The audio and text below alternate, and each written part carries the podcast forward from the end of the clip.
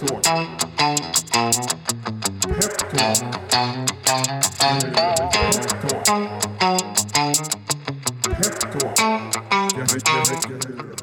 Nu Carl-Johan tänkte jag att eh, du och jag skulle prata om handeln på Peppins. Eh, det som, eh, som, som du startade med alternativa aktiemarknaden och som är en, en jätteviktig del av Peppins affärsmodell idag.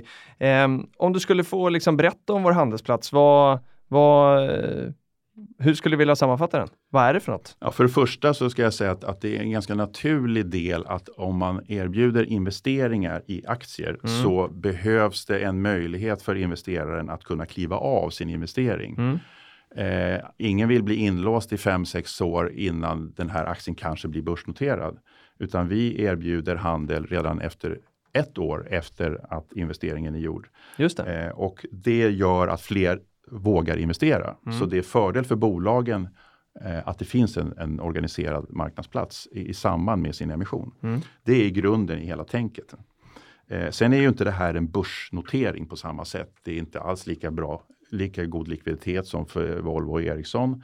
Alltså att det finns inte lika mycket aktier att handla Det är inte lika nej. lätt att köpa och sälja aktier. Vi har inte handel varje dag för det finns för få aktier för det utan vi koncentrerar handeln till en gång i månaden eller en gång i kvartalet. Ehm, så att det, det är en begränsad handel men det är en fungerande och välorganiserad handel som gör att du törs investera mer i de här bolagen än vad du kanske hade gjort om det inte hade funnits handel. Mm. Därmed underlättar det kapitaltillförseln till små och medelstora företag. Just det. Hur, eh, vi säger ju nu att eh, det här är världens första marknadsplats för crowdfundade aktier. Men jag tänker att alternativa aktiemarknaden då som du var med och startade, eh, fanns ju, har ju funnits mycket längre än så. Och det är ju, det är ju liksom den eh, plattformen, den handelsmodellen och med de tillstånden som, som vi idag har Peppins Market. Hur unikt eh, var det med en, en, en handelsplats för onoterade aktier för liksom tio år sedan? Sverige har ju överhuvudtaget en ganska lång och bred erfarenhet av aktiehandel så att eh, vi är nästan världsmästare på aktiehandel och hur stor andel av Sveriges befolkning som äger aktier. Men den marknad vi startade i, i början på 2000-talet, den var ju unik så tillvida att det var inte en börs enligt de begrepp som fanns då, utan det här var en mäklarfirma som agerade som man var en börs.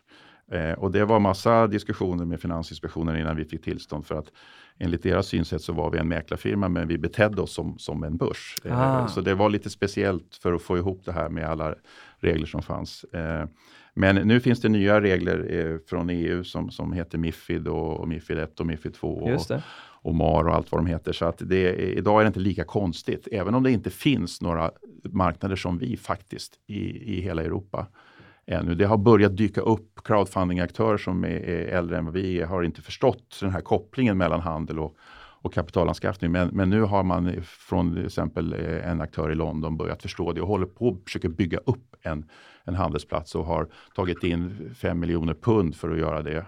Eh, och, och de pengarna kommer inte att räcka långt. Så att det, det är dyrt att starta en marknadsplats på det här sättet. Just det. Och om, som bolag då, om man, eh, om man är på Peppins så handlas på Peppins Market kontra att man är eh, börsnoterad. Eh, vilken skillnad är det för, eh, för mig som liksom entreprenör eller vd för ett sådant bolag att eh, eh, vara på Peppins Market eller liksom på börsen? Eh, börsen har ju genom alla år haft ett ganska strikt regelverk för hur du ska agera som, som ledning i ett, och ägare till, till ett noterat bolag. Allt ifrån eh, när du ska informera, hur du ska informera, hur insiders får agera och så vidare. Eh, och där har ju eh, då en marknad för onoterade aktier kunnat haft ett betydligt mindre formellt krav på bolagen. Eh, med den bakgrund som, som jag och, och Kent hade när vi startade så klart att vi ville ju ändå att bolagen skulle informera. Men i och med att vi inte hade daglig handel så behövde det inte ske varje dag. Ja, utan det. det räckte med att man informerade inför det här handelstillfället man hade. Så det var ett enklare liv. Bolagen kunde fokusera på sin, sin verksamhet och driva bolaget framåt. Och sen en gång i månaden eller en gång i kvartalet så fick man informera om vad som hade hänt. Mm. Eh, nu finns det ju nya regler på aktiemarknaden som, som gör att det blir lite svårare att agera på det här sättet. Så att eh, hela Peppins struktur nu håller på att ses över med tanke på att vi också måste bli en det som numera kallas för i Sverige handelsplattform eller en MTF för att kunna driva vidare vår, vår handel. Och, och eh, det är, kommer att förändra livet lite grann för, för några av våra bolag. Eh, mer om det när, eh, när vi är där framme. Men, men eh, du som har liksom, eh, ja, men, eh, försökt berätta för bolag och tala om för dem varför det är så härligt att kunna vara liksom handlad. Vad, vad är det största värdet för, för mig som bolag att kunna erbjuda likviditet i aktierna? Alltså, var, var, varför ska man ha det om man är långsiktig och ska äga aktier för alltid? Alltså en, en eh, marknadsplats för aktier eh, bidrar ju till att förse näringslivet med riskvilligt kapital. Det är en mm. sån här klyscha som börser har. Eh, och eh, det är precis det som jag sa förut, att för att du ska investera, du kanske har en långsiktig syn på dina investeringar. Du köper och säljer som Warren Buffett och Per-Håkan Börjesson i mm. Spiltan mm. gör. Köp och sälj, köp, eller köp och behåll. Ja, köp och behåll. Eh, men det kommer alltid att finnas situationer och tillfällen där mer eller mindre oplanerat då det, du behöver få en likvid. Du kanske ska byta bil, pannan har gått sönder, du ska flytta. En aktie måste vara en likvid tillgång. Mm. Och därför så får du fler och mer riskkapital i bolagen om man vet att aktien faktiskt är likvid. Jag kan byta den här mot pengar när jag vill. Eh, jag ska, jag ska, vara långsiktig men om det inte går så, så kan jag alltid sälja. Just det. Och, och det är samma sak för, för den handel vi erbjuder. Att, att det är en förutsättning kanske för många att faktiskt investera. Mm. Att, att jag vet att jag kan sälja aktien. Jag behöver inte vänta. Exakt. Och om vi ska gå in på hur vår handelsmodell eh, fungerar då. Eh, om, vi tar, eh, om vi tar det från början då. Du eh, var inne på att eh, vi handlas inte, ja, vi handlas ju regelbundet men inte varje dag så eh, som, som börsen gör det, som vi, vanlig, som vi är vana med Eh, med där. Berätta hur det fungerar på Peppins Market. Ja, vår tanke är ju att eh, det är färre som vill handla i de här bolagen. Dels finns det färre ägare och sen så är man, har man en långsiktig inställning när man eh, köper den här typen av aktier. Men som jag sa tidigare så, så, behövs det alltid en möjlighet att handla och därför har vi valt att istället för att ha daglig handel, det vill säga 8 timmar om dagen, 250 vardagar om året, vilket förstås är en förutsättning för Hennes och Maurits och, och Ericsson och andra. Visst. Så har vi istället valt att koncentrera den lilla handel som finns till ett fåtal tillfällen. Mm. Då kan alla vara med samtidigt och handla en gång i månaden eller en gång i kvartalet eller vad det kan vara. Då får man en bättre prissättning och en bättre likviditet än att om, om Filip går in och handlar på måndagen, eh, jag går in och säljer på tisdagen, någon annan köper på fredagen. Det blir väldiga kast i aktien och kanske omöjligt att handla för just den dagen jag ville köpa så fanns det inga säljare. Och så Nej, kan man få alla att handla samtidigt med vår modell så är det betydligt bättre. Mm. Därav att vi inte har daglig handel, men regelbunden men eh, inte daglig handel. Just det. Och sen har vi någonting som kallas auktionshandel också kontra det som, eh, som börsen har, som är realtidshandel. Vad, vad är det för skillnad på de här två? Eh, istället för att handeln öppnar klockan nio och stänger klockan eh, sex eh, så har vi eh, en auktion för varje tillfälle. Det innebär ju i, i stort sett att eh, vi tar bort den här risken att, återigen om det finns få ägare, att någon vill köpa klockan tio och så någon annan vill sälja klockan tre, mm. då är det inte säkert att de här möts. För att då, då, har jag tagit bort min köporder. Kan vi få alla att vara med i samma, vid samma tillfälle, mm. både samma dag men också samma klockslag, så, så låter vi aktieboken växa och köpare och säljare eh, talar om sina intressen. Och när kurserna eh, då eh, så småningom fastställs så sker all handel till den kursen. Just det. Så att det blir som om, om det är en aktion kanske. Så ungefär som börsuppropet en gång i tiden som mm. jag ledde. Det är inte en slump att vi har valt den här modellen. Jag har ju faktiskt varit med om den. Och det var börsens sätt att handla varje dag. Okay. Eh, från 1800 63 när Stockholmsbörsen öppnade. Okej, okay, häftigt. Det var bättre förr alltså. Det fanns, det fanns idéer för som går att återanvända. Ja, exakt. Och det, det ena är inte bättre eller sämre än det andra. Det är för olika situationer. Men, men berätta då hur, för vi, om man går inne på vår sajt och, och ska läsa om hur handeln fungerar så ser man att eh, vi verkar ha något som vi kallar förhandel först. Då. Berätta om den. Ja, då får du som eh, investerare, alltså köpare eller säljare, eh, lägga ditt intresse. Eh, jag kan tänka mig att köpa den här aktien för 10, 10 kronor eller jag kan tänka mig att sälja den här aktien för, för 20 kronor. Eh, och den där förhandeln, den här intresserapporteringen från aktieägarna eller från, från investerarna, den pågår i två dagar och mm. vi kallar den för förhandel. Just det. Då kommer det in då ett antal intressen från både köpare och säljare. Och sen när den andra dagen är slut så eh, fastställer eh, vi på Peppins då en kurs. Mm där vi väger ihop köparnas och säljarnas intresse med jämför med senast betalt och ser vilka volymer det finns. Eh, och eh, det blir en kurs i varje aktie. Mm. Eh, och det är den kursen som gäller i den här handelsperioden. Sen kan du i, i det som sen kommer dag tre och dag fyra, det vi kallar för handeln, Just det. då kan du säga att ja, men det blev 12 kronor säger vi i den här aktien. Det, det priset gillar jag. Jag köper på 12 kronor. Då kan du hänga på så att säga på köpsidan och säljarna också. Ja, 12 kan jag sälja för. Och så byggs volymerna upp på köp och säljsidan under de här två dagarna eh, som återstår. Och sen efter sista dagen eh, så när börsen eller när vi stänger marknaden så ser vi hur mycket köpare och säljare finns det och så matchar vi affärerna, skickar ut avräkningsnoter och levererar aktier och pengar. Så att eh, i det skedet så är det ungefär som vanlig börsnotering eller börshandel. Just det. Och det här pågår då eh, onsdag till måndag. Ja, Har vi, och, så vi, förhandeln är då alltså onsdag, torsdag och sen kan man lägga orders till här fastställda kursen hela vägen fram till måndag klockan 16. 16, just det. inklusive hela helgen. Inklusive hela helgen. Det är häftigt att man kan handla aktier på helgen. Det är inte Ja. på alla börser man kan det. Nej, här har vi kundernas bästa i åtanke. Eller hur? Eh, jag tänker också på eh, i eh, skillnaden mellan auktions och realtidshandel det här som, som eh, eh, det blir ju inte samma liksom slagighet som, som du säger här. Finns det något liksom, finns det något problem eller utmaning med det? Ja, det är precis som du säger att, att eh, svängningarna, det i, i vår bransch fikonspråk kallar volatilitet, Just det. blir ju mindre. Eh, det, är- om man har realtidshandel, alltså handel hela dagen, så kan ju aktien hoppa från 10 upp till 13, 14, 15 kronor och så ner igen. Just det. Därför att utbud och efterfrågan ändrar sig under dagen. En stor order i en sån här eh, mindre aktie kan faktiskt påverka kursen väldigt mycket. Mm. Auktionshandeln den eh, minskar volatiliteten, gör det mer stabilt för bolagen. Både uppgång och nedgång kanske tar lite längre tid. Eh, det finns stora fördelar med det.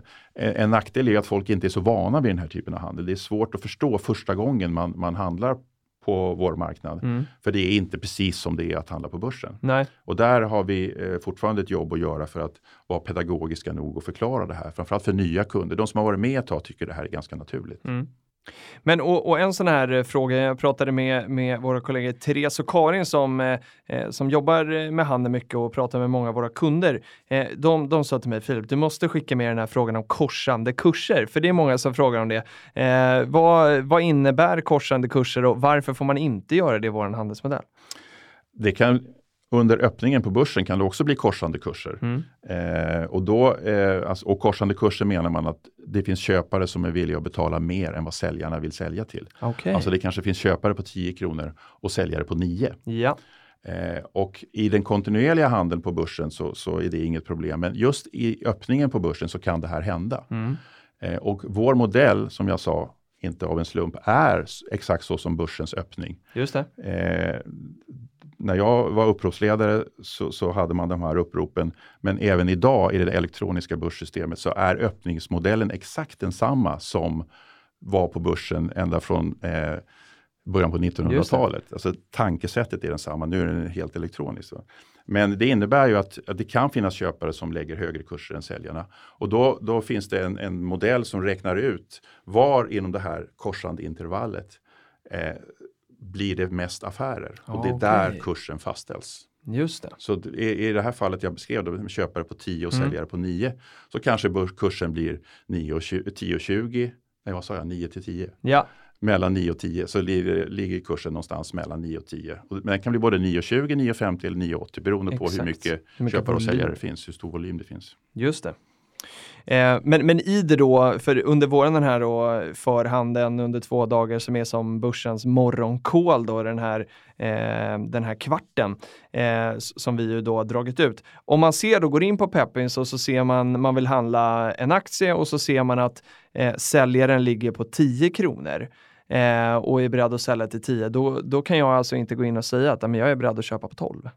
Nej, har vi fått en, en, en säljindikation på, på 10 kronor så, så eh, kan du inte köpa till en högre kurs. Nej. Det är riktigt. Och det är det här som då drar ner volatiliteten lite grann, alltså rörelserna. Så att aktier som är i uppgång, de tar lite längre tid för att komma dit och aktier som är i nedgång tar också lite längre tid när de kommer till, till eh, Så kan man säga. Så Mm. kan man säga. Och vi vill heller inte att en liten, liten order på en aktie Nej, ska kunna trycka upp kursen väldigt högt. Eller på andra sidan sälja, trycka ner kursen. Utan eh, därför så väger vi in de här eh, vid korsande kurser. Så, att det kan bli korsande kurser beror ju på att vi inte uppdaterar allting i realtid. Exakt. Utan vi uppdaterar en gång i timmen. Ja, Och under den timmen så kan det hända att kurserna då blir korsande och därför finns den här modellen just att, att räkna ut priset. Och eh, vad händer sen då? För vi har ju, eh, är man van att handla på börsen så vet man att lägger man en order då under den här eh, kolen på morgonen och så hittas det här jämviktspriset, eh, ja då sker det avslut där. Eh, fungerar det samma hos oss? När vi har hittat den här fastställda kursen, kommer vi göra avslut i förhanden då eller tas de bara med till måndagens avslut? Eh, I den mån eh, det finns order som sammanfaller med eh, den fastställda kursen eh, under, efter förhandens slut, Mm. så då matchas de. Ja, Eh, och sen så sker nästa matchning på, eh, efter dag fyra på måndagen. Eh, så att det, det blir vid två olika tillfällen så, så, som orderna matchas. just det. Och är det, är det någon så här först till kvarn-princip sen då under, för att om, om, om vi säger att fast, kursen fastställs till 19 kronor och så går jag in på torsdagen och så lägger jag in 100 aktier och så går du in på fredagen eh, och lägger in 100 aktier. Eh, men så fanns det bara 100 stycken som, eh, som såldes där på måndag sen. Vem får aktierna?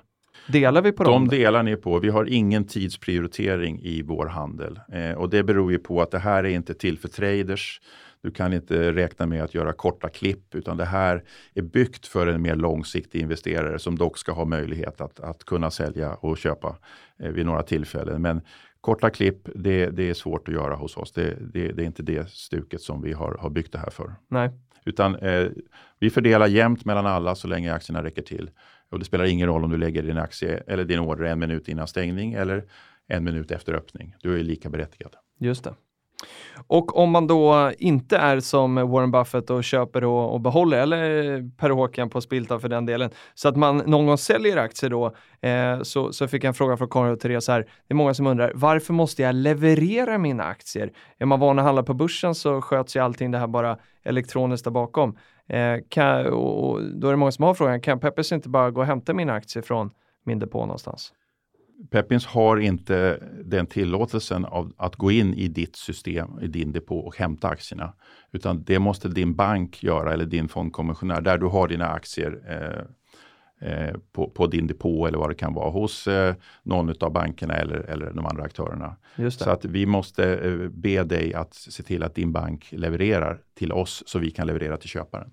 Och det man gör då enkelt är att man får en instruktion som man skickar till banken så att man behöver inte åka dit och hämta några brev och komma till oss. Nej, nej, du får en avräkningsnota som du rätt kan, kan eh, mejla till banken om, om de vill eller om du måste gå dit så kan du gå dit och lämna den, men det ska inte behövas. De flesta bara skickar vidarebefordrar ett, ett mejl till, till din bank. Just det. Eh, och det här glömde jag fråga. Är alla order som man, eh, som man lägger in då i handeln, är de, eh, är de tvingande eller kan man liksom lägga in en order och dra bort den sen? Eller?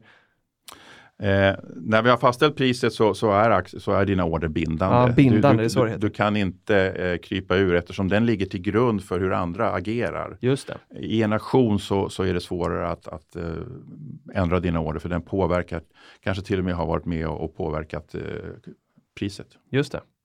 Och vi ska säga också med leveransen här av aktier så är det så att det som eh, man går in på, på Peppins Market så ser man då att det finns lite olika listor. Det finns både den här som är alternativa listan då och de här aktierna, om man köper dem så hamnar ju inte de hos Peppins utan då skickar man dem till sin bank eller sådär. Precis, vi har två olika eh, listor. Det som eh, heter alternativa listan, där är alla aktier anslutna till Euroclear, Mm. vilket alla börsaktier är. Eh, så att där kommer du ha dina aktier på din vanliga depå tillsammans med eh, Ericsson och Volvo och, och H&M och vad du nu kan ha för aktier. Eh, om du handlar i de aktierna som vi har crowdfundat så eh, är de inte anslutna till Euroclear. Det är lite dyrare och lite krångligare att vara där så därför är de bolagen anslutna till en annan aktiebok Mm. eh, som heter NVR. Ja, Och den kan vi sköta själva så där är det både billigare att handla och enklare och gå lite fortare. Och då hittar man dem på, på hit, sajt? Då? då hittar du dem på, på din sajt un, på, under MyPeppins på peppins.com. Just det. Där finns alla dina aktier. Men de här som är då euroclearanslutna, här får vi också en del frågor. Varför kan jag inte ha dem på ett schablonbeskattat eh, konto som investeringssparkonto eller kapitalförsäkring? Ja, det undrar vi också. Men nu är ISK eh, definierad på så sätt att på en ISK, investeringssparkonto, så får det bara finnas noterade aktier. Ja. Noterade aktier är de som är på börsen eller på eh, eh en MTF som, som eh, Spotlight eller NGM. Just det. Eh, aktier som är onoterade, vilka våra formellt sett är, eh, de är inte på en ISK. I den mån vi nu eh, blir en, en, MTF här under nästa år, eh, vilket vi räknar med, vi har ansökt om det, då blir även eh, våra aktier berättigade att handlas i en ISK. Spännande, spännande. Eh, hur fungerar det då om, eh, när, när, man går in och köper, om man är van i våra crowdfunding-emissioner så är det ju först till kvarn och när man eh, eh, köper sina aktier så, så betalar man liksom eh, på en gång, eller man har i alla fall möjlighet att göra det. Hur fungerar det när man, eh, när man ska köpa aktierna då? Måste man föra över pengar direkt eller gör man det vid ett senare tillfälle? Hur fungerar det? Nej, du behöver inte föra över pengar i förväg eftersom du inte vet riktigt hur många du får köpa till exempel. Utan, Just det. Eh, du får ett besked, du fick köpa 100 aktier, du ska betala 10 000 kronor. Eh, sätt in pengarna på vårt klientmedelskonto. Mm. Eh, så att eh, det är, vi kan inte dra dina pengar heller, precis av, av samma skäl som vi inte kunde dra dina aktier. Utan du får betala in till, till ett konto. Mm. Eh, det är så det fungerar. Just det. Eh, och sen eh, fundera på de här crowdfundade aktierna då, så är det många som undrar eh, varför det tar ett helt år innan vi handlar om första gången. Vad är tanken där? Tanken är, för det första är ett år väldigt tidigt eh, om du jämför med noterade aktier. För, som, där har de bolagen kanske tagit in sina första ägare för 5-6 år sedan. Mm. Eh, och de har fått vänta väldigt länge. Eh, I vårt fall så gör vi en emission med crowdfunding och då tycker vi att bolaget som får de här pengarna måste hinna använda dem och, och, man ska se att de faktiskt gör nytta i bolaget och används på det sätt som det stod i memorandumet. Mm. Och har hunnit göra nytta dessutom, kanske fått igång försäljningen eller blivit färdig med sin, sin produkt eller tjänst och börjat generera intäkter. Så vi vill helt enkelt se att pengarna har gjort nytta. Ja. Och då är det dags att, att börja handla och det brukar ta ungefär ett år efter emissionen. Mm. Och så tänkte jag eh, sista som är eh, det kanske minst spännande men aktieviktiga, skatten. Eh, om man eh, har handlat aktier någon gång då och sen säljer man dem på vår marknad och har gjort eh, vinst eller förlust. Hur fungerar skatten då? Ja, som det är idag när aktierna då eh, formellt är onoterade så, så är det lite lägre eh, reavinstskatt. Eh, den är på 25% istället för 30. I praktiken så, så eh, är det fem sjättedelar av normal skatt så att säga. Eh, blir vi, eh, eller när vi blir en MTF och en del av våra aktier kommer att handlas eh, som MTF, då blir det som vanliga börsaktier. Just det. Spännande, mycket, mycket enklare då. Ja, då blir det enklare att förstå. Det blir det verkligen. Mm. Så att, det, det ser vi fram emot. Är det något mer vi ska skicka med? Vi ska säga att alla våra handelsregler och sådär finns ju på, finns ju på hemsidan. Så vill man borra ner sig i någonting som Carl-Johan tycker är riktigt roligt så kan man, kan man läsa alla våra handelsregler och så kan man ringa till Carl-Johan och ha ett gott snack sen. Ja, jag får väl erkänna att jag är lite nörd på sådana ja, Smal får... men djup inom aktiehandel. Ja, Nej, men rent säga. allmänt kan jag bara säga att, att de aktier vi crowdfundar är ju eh, relativt unga, nya, spännande mm. bolag mm. där man bör tänka sig för att sprida sina risker och, och invest gärna investera i flera, även om du bara har ett litet belopp, om du har 10 000 kronor och så är det bättre att köpa för 500 till 1000 kronor i, i flera aktier istället för att lägga alla 10 000 i en aktie. När det gäller alternativa listan så är det i många fall lite äldre och beprövade aktier mm. eh, som är Euroclear-anslutna. Så det är helt olika typer av, av, av aktier. Mm. Eh, och den stora potentialen är förstås att, att köpa eh, yngre eh, aktier med högre risk. Eh, men också det finns en hel del oupptäckta eh, små diamanter i, på alternativa listan som faktiskt kan både ge bra direktavkastning och, och god tillväxt. Just det. Gud vad spännande alltså och eh, det här avsnittet kommer ju då ut eh, inför handeln den 5 december som vi sätter igång och det är sista handelstillfället innan eh, nyår då. Just det och det brukar bli en intressant handel. Vi har då också handel i våra crowdfundade bolag på Pepins Market. Mm. Och den, en ny aktie där är, är AIK Hockey faktiskt. Ja, just det. Det vi blir första vad, gången här. Första gången handlar det om att se vad alla AIK-fans agerar. Det har ju gått bra för AIK i Hockeyallsvenskan. Ja, verkligen. Det får se. Kanske både de och SSK ska ta sig upp till, eh, till elitserien, säger jag alltid, men det heter ju SHL nu för tiden. Det ser jag fram emot. Ja, men det är jag faktiskt också som djurgårdare. Det, det är roligt med, med de där matcherna. Härligt Carl-Johan, vi börjar och avslutar med hockey. Det är ju fantastiskt ändå. och så har det varit förr i den här eh, podden också. Eh, som vi är jättetacksamma för att ni lyssnar på. Har ni frågor så, så hojta till. Det är bara att mejla till eh, mig på filip.peppins.com eh, och är frågan för svår så går jag bort till Carl-Johan och så sätter mig på den här hutchen som vi skruvade ihop i, i somras som eh, har väldigt bra hållbarhet för där brukar jag sitta ofta och, eh, och ställa dumma frågor och få väldigt bra svar. Tack Carl-Johan för att du kom till podden. Tack Filip, det var kul att vara här. Roligt, då hörs vi. Ha det gott. Hej då! Hej då!